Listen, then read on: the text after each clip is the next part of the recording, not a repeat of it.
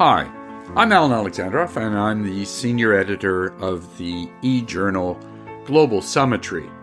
Uh, it's a pleasure uh, to invite you uh, into this interview. This is episode 32 in Shaking the Global Order Hal Brands on China Domination and the Post COVID 19 Global Order. Hal is a, a contemporary historian who explores uh, the current global order. He has focused, among other things, on the rising tensions uh, and competition between China and the United States. With Jake Sullivan, a former Obama official and a non resident senior fellow at Carnegie's Geoeconomics and Strategy program, they put together in May a foreign policy piece on uh, China's rise, uh, and in particular, several paths that they explored uh, to possible global domination by China. I explore, obviously, with Hal this particular article, uh, but more broadly, examine American foreign policy, particularly in the age of Trump.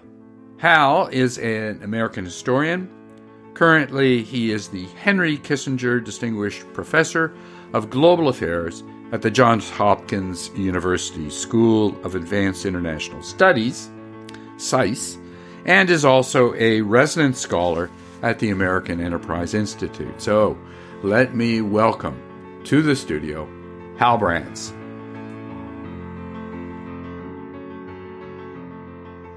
So it's a real pleasure to welcome you, Hal, to to this uh, um, studio, which, as you know, is virtual. Uh, it's nice to see you. Thank you for having me. Okay, so let's start this way. Uh, uh recently, Adam Tooze, the historian from uh, Columbia, in a review of several books on the liberal order, wrote the reevalu- reevaluation is now moving beyond foreign policy if this is a new Cold War, the historian Hal Brands, you, says the America, the America needs to, that America needs to rally the home front. It must become a better version of itself. So I wanted to ask you two things about that. One, is this a new Cold War? And then I want you to kind of think about or discuss a little bit uh, the rally at the home front. What did you mean by the, by that? So two two ideas there that I wanted to explore with you. Sure. So I'll just take those in sequence. Sure. Um, on the first count, this isn't the Cold War revisited. Uh, obviously, there are dr- dramatic differences between the U.S. China competition, however you characterize it today, and the U.S. Soviet relationship during the Cold War. The most obvious and the most commonly noted is the fact that levels of economic integration between the US and China are orders of magnitude greater mm-hmm. and orders of magnitude more complex than levels of economic integration between the United States and the Soviet Union were during the Cold War. The geography is different, the ideology uh, is a bit different, the, the military competition is a bit different, and, and so on and so forth. And so, right.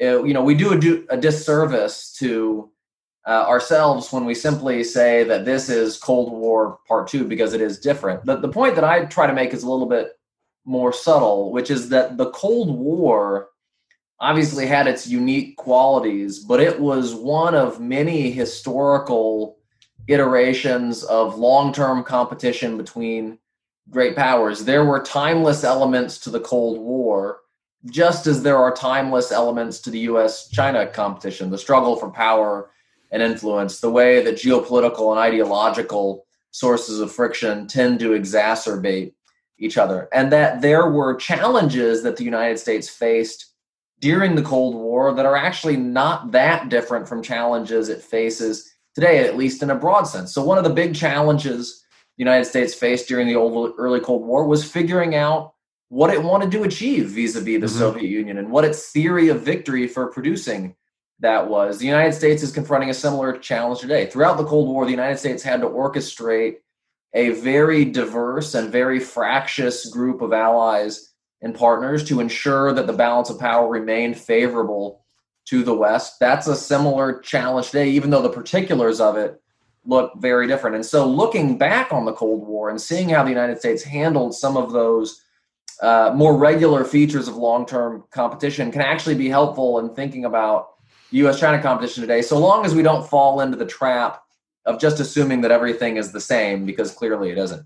Okay. And on that question of how you handle the challenges of great power rivalry, that brings me to the second question you raised, mm-hmm. which is what does it mean to rally the home front? And the point that I was making in the piece that I think Adam was citing in, in his article was that the Cold War had lots of deleterious effects on the U.S. domestic scene. You know, the the idea of McCarthyism comes directly to, to mind, but it also had a lot of constructive impacts because long term competition is often a contest of systems as much as it is a contest of strategy. It's it's a contest of whose model of politics, economics, and society is stronger and more attractive to other countries in the world. And during the Cold War, the pressures of competition actually pushed the United States to do a number of things that made it stronger, whether that was investing in and building the world's preeminent higher education system, whether it was finally making progress and, and breaking down state sponsored segregation and racial political exclusion uh, in the southern part of the country, or doing a variety of other things. And so we should think about competitions and challenges as, as opportunities as well uh, and I think that could be true in the US China competition today. Interesting. So let, let me take you to a, a recent piece that you've done. and you were with, and you wrote it with uh, Jake Sullivan, uh, a former Obama uh, foreign policy official, and uh, currently at um, Dartmouth, uh, where I believe he's a senior fellow there as well. So um, the two of you wrote, this was in May, the conventional wisdom was China would seek an expanded regional role and a reduced U.S. role, but would defer uh, to the distant future any global ambitions. Now, however, the signs that China is gearing up to contest America's global leadership are unmistakable and they are ubiquitous. And you then further wrote with Jake, but it requires a degree of willful ignorance not to ask whether China is in fact seeking or will inevitably seek to establish itself as the world's leading power and how it might go about achieving it. So, I mean, the real question there is um, what are the signs here that, that this is exactly what China, not exactly, but this is what China's up to? That it's ultimately seeking domination, right? Because the piece you wrote uh, is is for foreign policy is called two paths to global domination.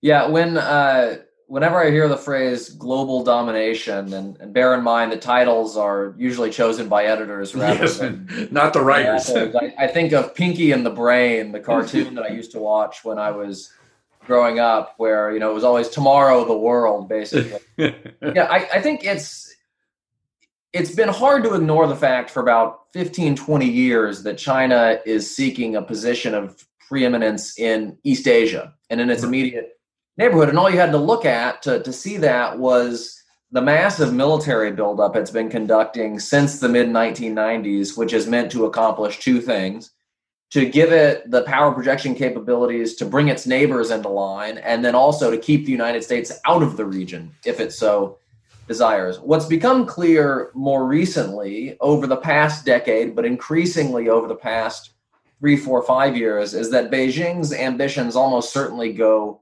well beyond that. And so if you look at the way that the Chinese military is starting to project power not just into the Western Pacific, but into the Indian Ocean, into the Arctic, uh, into areas that are far from China's shores you get a sense of this. If you look at the Belt and Road Initiative, which is a multi ocean, multi continent effort to create a geoeconomic space that is oriented toward Beijing and to win influence in places as far afield as sub Saharan Africa and Europe and Latin America, uh, you can see this in action. If you look at the way that China is trying to uh, seize the high ground of the 21st century economy by dominating in key high tech sectors, you can see this. And so there, there's just emerged, if you look at, to add another example, if you look at the way that China is increasingly seeking to either capture existing international institutions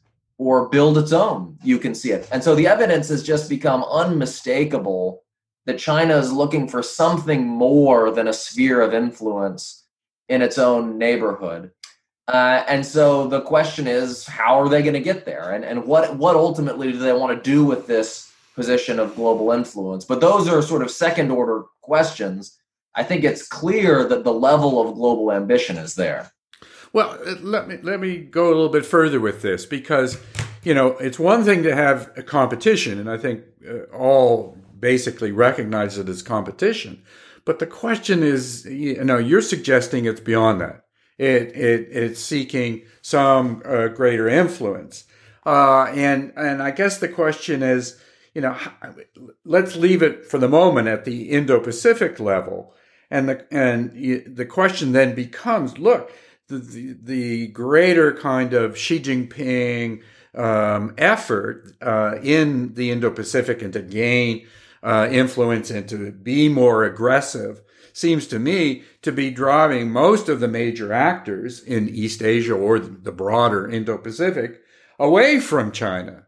Uh, you know, the Koreas, the Japans, and in particular the Indias are not exactly being this is no bandwagoning effect that's for sure so i mean are you you know i guess i'm questioning this notion that you're raising of something beyond competition let's call it global domination for the moment well, first of all, it's important to bear in mind that ambition and reality can be two very different things. So, true. uh, there are plenty of countries that have aspired to regional or global primacy that have not been able to achieve it. And I actually think that if the United States and the rest of you know what we might have called the free world during the Cold War gets its right. act together, it'll be very, very hard for China to overmatch its rivals. Uh, that said, I, I, think there's an open question as to which way the swing states are going to break in this competition. And so you're, you're absolutely right that China has displayed a unique talent for scaring and alienating other countries over the past several years. Right. Uh, and they seem to be doubling down on that during COVID, during the pandemic uh, through wolf warrior diplomacy, through very aggressively badgering countries that express any interest in finding out how how this disease escaped China in the first place. Mm-hmm. Uh, and and so it really has been a masterclass in diplomatic ham-handedness. That said, questions and decisions about how countries will ultimately align and how they will position themselves vis-a-vis China have to do not simply with their preferences, but with their understanding of what is possible and, mm-hmm. and what is likely to succeed. And so, uh, yes, the Japanese would very much prefer not to live in an East Asia that's dominated by China. The question is whether they think that goal is achievable. And, and I think as long as the United States remains engaged and remains a constructive influence within East Asia and the Western Pacific, then most countries in the region will their, their first instincts will be to balance against China rather than to bandwagon it. But when they when and if they start to lose faith that the United States will help them preserve their geopolitical independence, they might start going in a different direction. And we're mm-hmm. see, we're getting a preview of this right now, actually, in the Philippines. And so the Philippines so, longstanding U.S. treaty ally, as recently as about four and a half years ago, the U.S. Philippines relationship seemed to be in great shape. The Philippines were basically becoming the keystone mm-hmm. of an implicitly anti China strategy in Southeast Asia. And two things happened. Rodrigo Duterte gets elected president of the Philippines, and he has a long history of anti Americanism. He's also reported to be very corrupt, which makes him uh, susceptible to Chinese economic inroads. Mm-hmm. But Duterte has also said that he simply doesn't believe that the United States can help the Philippines defend its interest vis-a-vis Beijing in places like the South China Sea, for example. And so the argument he's making is that if we can't take on the Chinese by ourselves, and if we don't trust the Americans, then why shouldn't we simply cut the best deal we can with Beijing. Now, the, the pendulum may swing back in the Philippines after Duterte leaves office. But certainly, what you're seeing there is an indication that if countries think that balancing won't succeed, they may try to, they may give uh, bandwagoning a try. Sure. I mean, I guess the question that immediately arises: How much is this, though, a this you know kind of uh, moving back and forth, also really a function of the current administration, and you know it's anti-multilateralism, it's you know transactional focus, which is you know, for Korea, Japan, you're not paying enough for the defense security community that we've created. So how, you know, how much does that enter into some of what you've seen or are seeing in, in East Asia and more broadly in the Indo-Pacific? I think it does enter into the equation, and I think that there are conflicting signals about what the United States is up to in that part of the world right now. And so during the early months, uh, even the first year or so of the Trump administration, I think the, the administration was viewed as a little bit of a breath of fresh air by some of our allies who had worried that the United States was not taking the China challenge seriously. And so the mm-hmm. president got high marks in Japan, certainly, and, and in Australia, I think, for speaking very candidly in his national security strategy and other uh, statements about the challenge that China poses, and by being willing to introduce some friction into that relationship, whether over trade or other issues. I, I, think, unfortunately, that effect has worn off over the past two or three years, and there's a great deal more consternation about the future right. role right now for, for two reasons. One is that if President Trump doesn't appear to like the People's Republic of China that much, he doesn't appear to like our allies that much. and so, as you mentioned, the history of the last three years has been one of repeated disputes with the South Koreans over uh, burden sharing and host nation support payments. Mm-hmm. Uh, it's been a history of trade disputes with some of our closest democratic allies and a general aversion to the sort of close consultation and cooperation that has traditionally been the American hallmark in the region. And then the second piece of this is that uh, an administration as volatile as the Trump administration is inherently problematic from the perspective of American allies. Sure. Because what American allies ultimately want is for the U.S. to be strategically predictable. They want to be able to right. know that the United States will be there with them when the crisis comes. And so I, I think the challenge that we face today is that there's some worry among our allies and partners in the region that the United States might uh, provoke a crisis with China, that it might send the relationship in a much more competitive direction, or simply acknowledge the reality of competition is probably a better term for it, but then not provide the level of backup for its allies and partners that they might be expecting, and that and that's that's problematic because you if you're Tokyo or if you're South Korea uh, or if you're Australia, you don't want to have a volatile relationship with China at the same time that you have a volatile relationship with the United States. That's that's dangerous, and I fear that's the position we could be getting into. Okay, fair enough. And uh, you know, in the end, in the article that you and Jake wrote, you admit that uh, China's ambitions are opaque. I mean, that that's how you de- have described it. So I, I'm uh, I'm going to again carry back to American foreign policy for a moment so I take it you don't necessarily subscribe to this kind of existential U.S. China uh, battle, which seems to have, you know, emerged very recently with a whole series of senior officials talking about it. That is U.S. officials talking about it, kind of capped off uh, by uh, the Secretary of State, uh, Mike Pompeo. This is a July speech, which he actually gave at um, uh, at the Nixon Library, in which he very much described this as an existential struggle.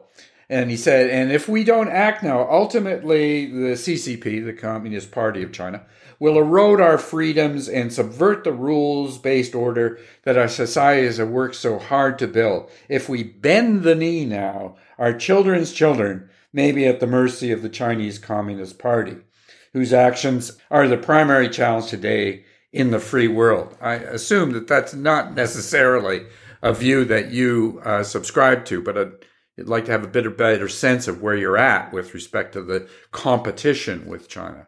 Yeah, I certainly wouldn't use that language. I mm-hmm. mean, I, I, have a fairly stark view of what the US China competition is about. And I believe very strongly that it would not be to America's advantage or to the advantage of democratic countries around the world to have to live in a geopolitical environment where uh, the People's Republic of China, under its current leadership, is the most powerful actor in the world. I think that would be a world where coercion, uh, outright coercion, is much more prevalent mm-hmm. than it is today. I think it would be a world where democracy and human rights are less widespread and less respected. It would be a world where authoritarianism is on the ascent. And if you just look at some of the more appalling aspects of Chinese behavior today, and I'll just give two examples. One is that there is a, a truly horrifying campaign of repression mm-hmm. underway in Western China against the, the Uyghur population, uh, which may entail the internment of millions of uh, individuals in modern day concentration camps and the use of torture and all sorts of other awful methods. And then the second example I would give is that, that as I'm sure you know, there are at the moment two Canadian citizens who are being held hostage by the right. Chinese right. government. And so I, I think that that sort of conduct gives you a sense of how China will behave on the global stage as it becomes more powerful. And so I as I said, I wouldn't necessarily frame the challenge in exactly the same way as Secretary Pompeo did, but I do believe that it is quite a stark geopolitical challenge, not just to the United States, but to the larger world order that the United States and its allies have constructed over the past 75 years, and that it's also a significant challenge uh, not only to the balance of power, but to the balance of ideas, to, to what type of society and what type of governing model is ascendant and is prevalent in the world. Okay.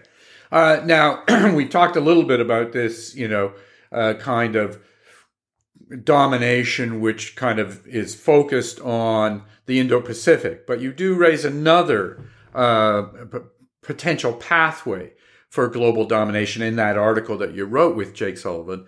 And that was really a kind of Eurasia kind of focused uh, domination or path to domination. And uh, as you say, this would start with the widening ambition of the Belt Road Initiative across Eurasia and Africa. Building and financing physical infrastructure puts China at the center of a web of trade and economic links spanning multiple continents. You know, that's you know that is a very different kind of um, geopolitical strategy. But I wonder, you know, I was uh, have been reading recently my old colleague uh, who's now in Singapore, Parag Khanna, and of course, he focuses a fair bit on China and Eurasia. And his view is, you know, don't overdo the Chinese control and influence.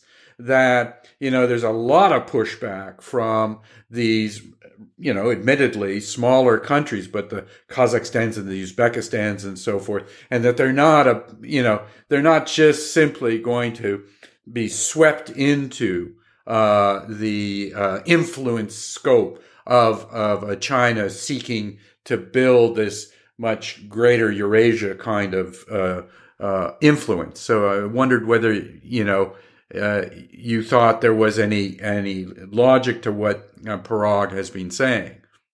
So I'm of two minds about this. On on the one hand, I think it's absolutely true. And there's a great book by my colleague at Johns Hopkins, Dan Markey, mm-hmm. on the Belt and Road Initiative and right. the way that it is increasingly running up against local realities right. in uh, South Asia, Central Asia, and, and in other parts of the world as well. And so we, we should keep that in mind. And there is some subset of Belt and Road projects that are basically going to turn into either financial or geopolitical traps for the Chinese. That's that's just inevitable. Sure. When you are trying to do business in parts of the world that are as corrupt and unstable as some of the countries in which China is now uh, operating.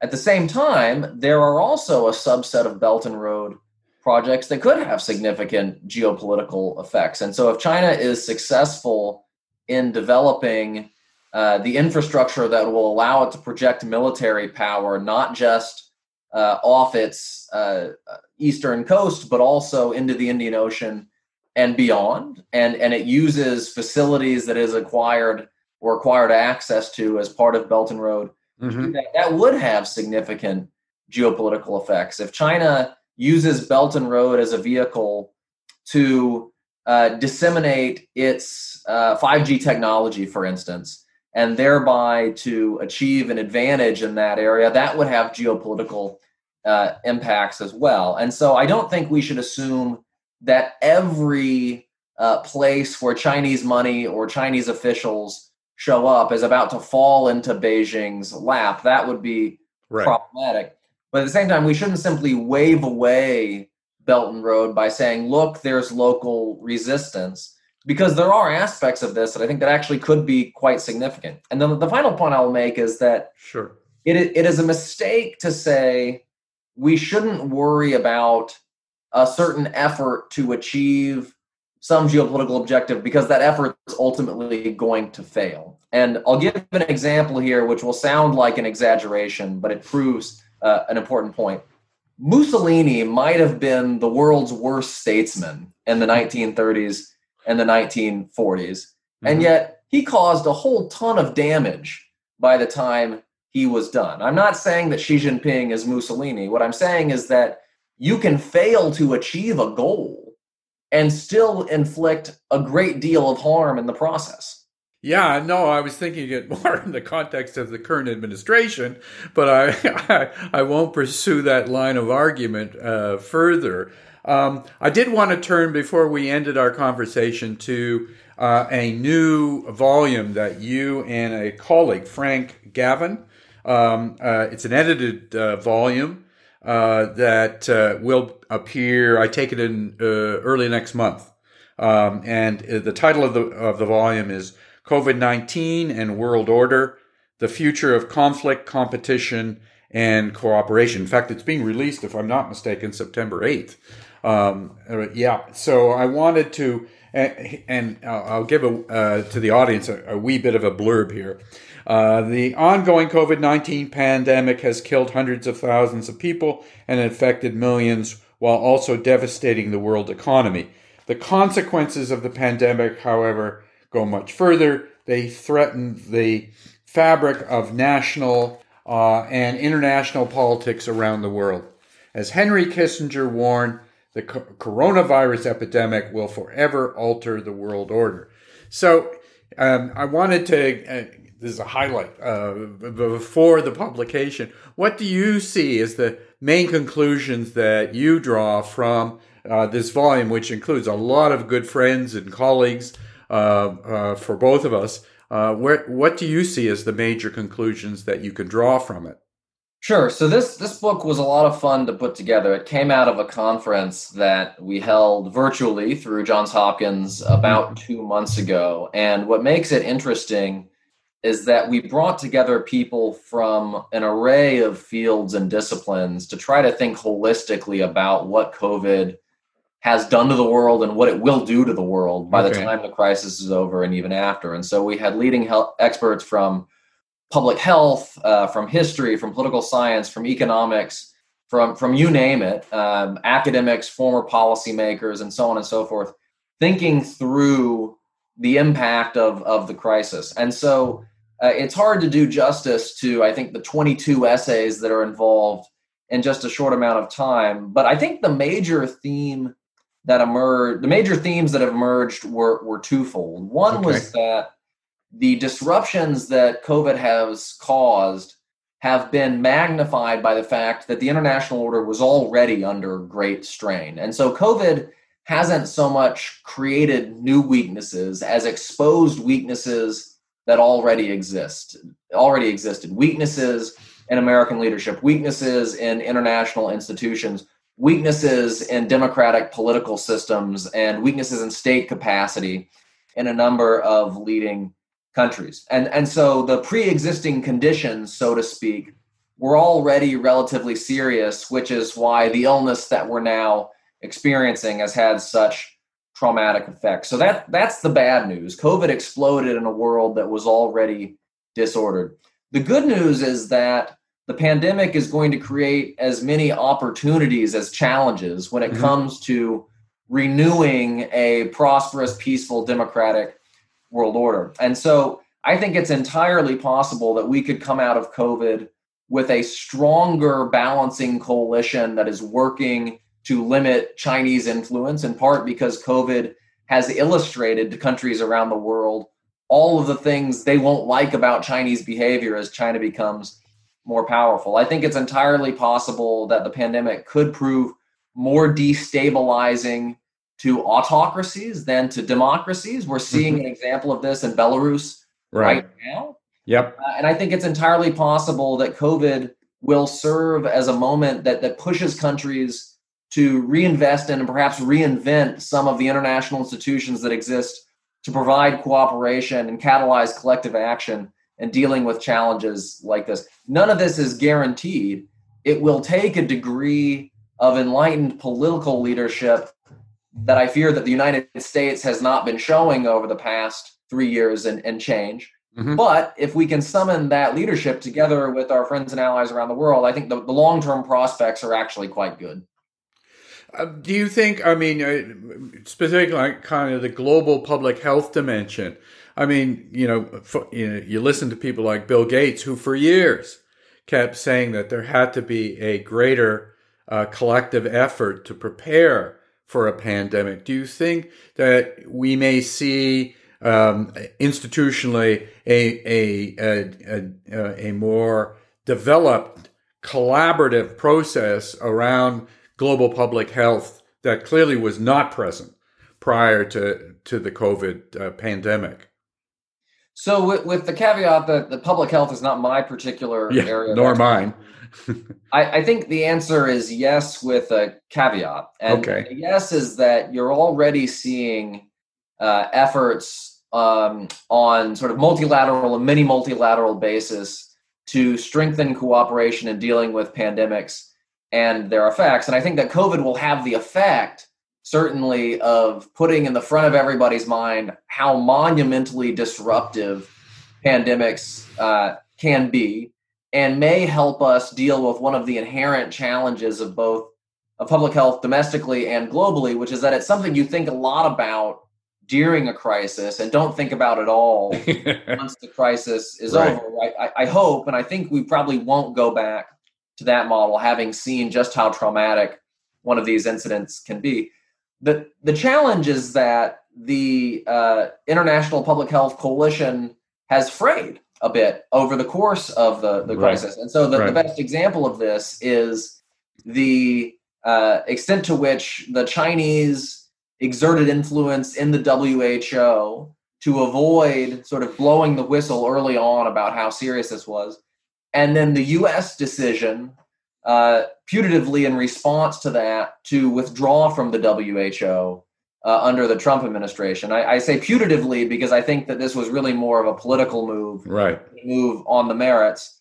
And I, I would certainly imagine that if we have a Biden administration next year, that decision will be reversed. And I would note that even if it's not, uh, American civil society, uh, yes, billionaires count as civil society, have already stepped up to try to backfill the gap that uh, the U.S. funding cut to the WHO will create. And so it, a lot of it does come back to this issue of leadership. If the United States continues on the, the sort of slash and burn path that it's on mm-hmm. right now, I think it's very hard to see how you do get to a better, more collaborative approach to global public health over the long term. If the United States pulls out of that trend, I think the odds again are actually fairly good. Yeah, two slight, uh, and you may want to comment on. Uh, one, evidence has come out uh, through the uh, the security community in the U.S. that in fact the um, local officials did not convey information up to the Beijing officials about the early consequences of the of the pandemic. So they weren't getting the information they needed, uh, and that that certainly um, you know helps us to. It doesn't uh, end the criticism of of the system, but it does suggest where the where the locus uh, was uh, of that system. And uh, do you think on the, U.S. side, there, you know, if there's a new administration, there's there's you know, it, it seems as if because there's the so-called day one reversals, right? And one of the things that uh, the Biden uh, camp has said is on day one we'll rejoin the WHO. So it does give some uh, expression to this notion that that you know things will change uh, in, in, with uh, with the new administration. So two two points quickly. One, um, yes, the initial cover up in China was at the local level, but what mm-hmm. we now know is that the central government knew about the gravity of the pandemic for a number of days before it even started addressing it internally, uh, and then dissembled about the uh, nature and the gravity of the situation externally for a period beyond that. And so you have sort of a, a two tiered uh, failure of uh, transparency when you're right. right. on the second point. Yes, I, I think if a Biden administration comes into power, a lot of the emphasis early on will be about rebuilding multilateral coalitions that have frayed under the Trump administration. I think, though, that if the Trump administration had simply said, we have some critiques of how the WHO has operated. Right. And as a condition of our continued participation, we'd like to see those issues addressed. It actually would have gotten its way. And in fact, there are there are processes underway right now to address some of the failings of the WHO that right. emerged during the crisis. Uh, it's a bit awkward because the United States has announced that it's leaving, but still wants to be a part of the process of addressing those challenges. And some of our European friends have politely told us that they don't take too kindly to that. But I think the Biden administration wouldn't simply come in and say, we're back, everything's fine. They would say, no. we're willing yeah. to re engage on these issues. Now let's all deal together with some of the problems that the crisis has exposed. Fair enough. Uh, unfortunately, the pattern of this of the Trump administration seems to be kind of what you described, and you can you can apply to the WTO too we have problems with the WTO. And then everybody says, okay, yeah, no, understood. And we may have some problems too. And then, then when they talk about the, the need for reform, uh, this current administration seems unwilling to really say, okay, this is what we'd like it to appear like uh, in in terms of changes and and uh, and reform. You can certainly see that with respect to the Joint Comprehensive Plan of Action, the Iran nuclear absolutely, deal, which I think you know many commentators agreed had limitations, had had flaws, and as it turns out, at least our European allies were willing to address some of those yes. challenges, and it would have been hard negotiating, and I don't think we would have gotten full satisfaction, but it would have been uh, a better approach than simply leaving leaving the deal, which is what we ended up doing and in many ways, we're still grappling with the consequences of that today. Absolutely. Well, I want to thank you, Hal, for, for taking the time uh, to uh, explore some of the issues around the U.S. China relationship and, and, as it turns out, some of the issues around the current administration as well. It's a real pleasure to have had the opportunity to sit down with you and talk about it. And I'm sure all are looking forward to the publication of the book. And uh, I must say, I have my Kindle version already uh, ordered. it, will appear magically on September 8th. You've been listening to the Global Summitry podcast with Alan Alexandroff. This episode was edited by Kyle Fulton, and the music you heard was composed and performed by Rory Lavelle. You can find more of his music at rorylavelle.bandcamp.com.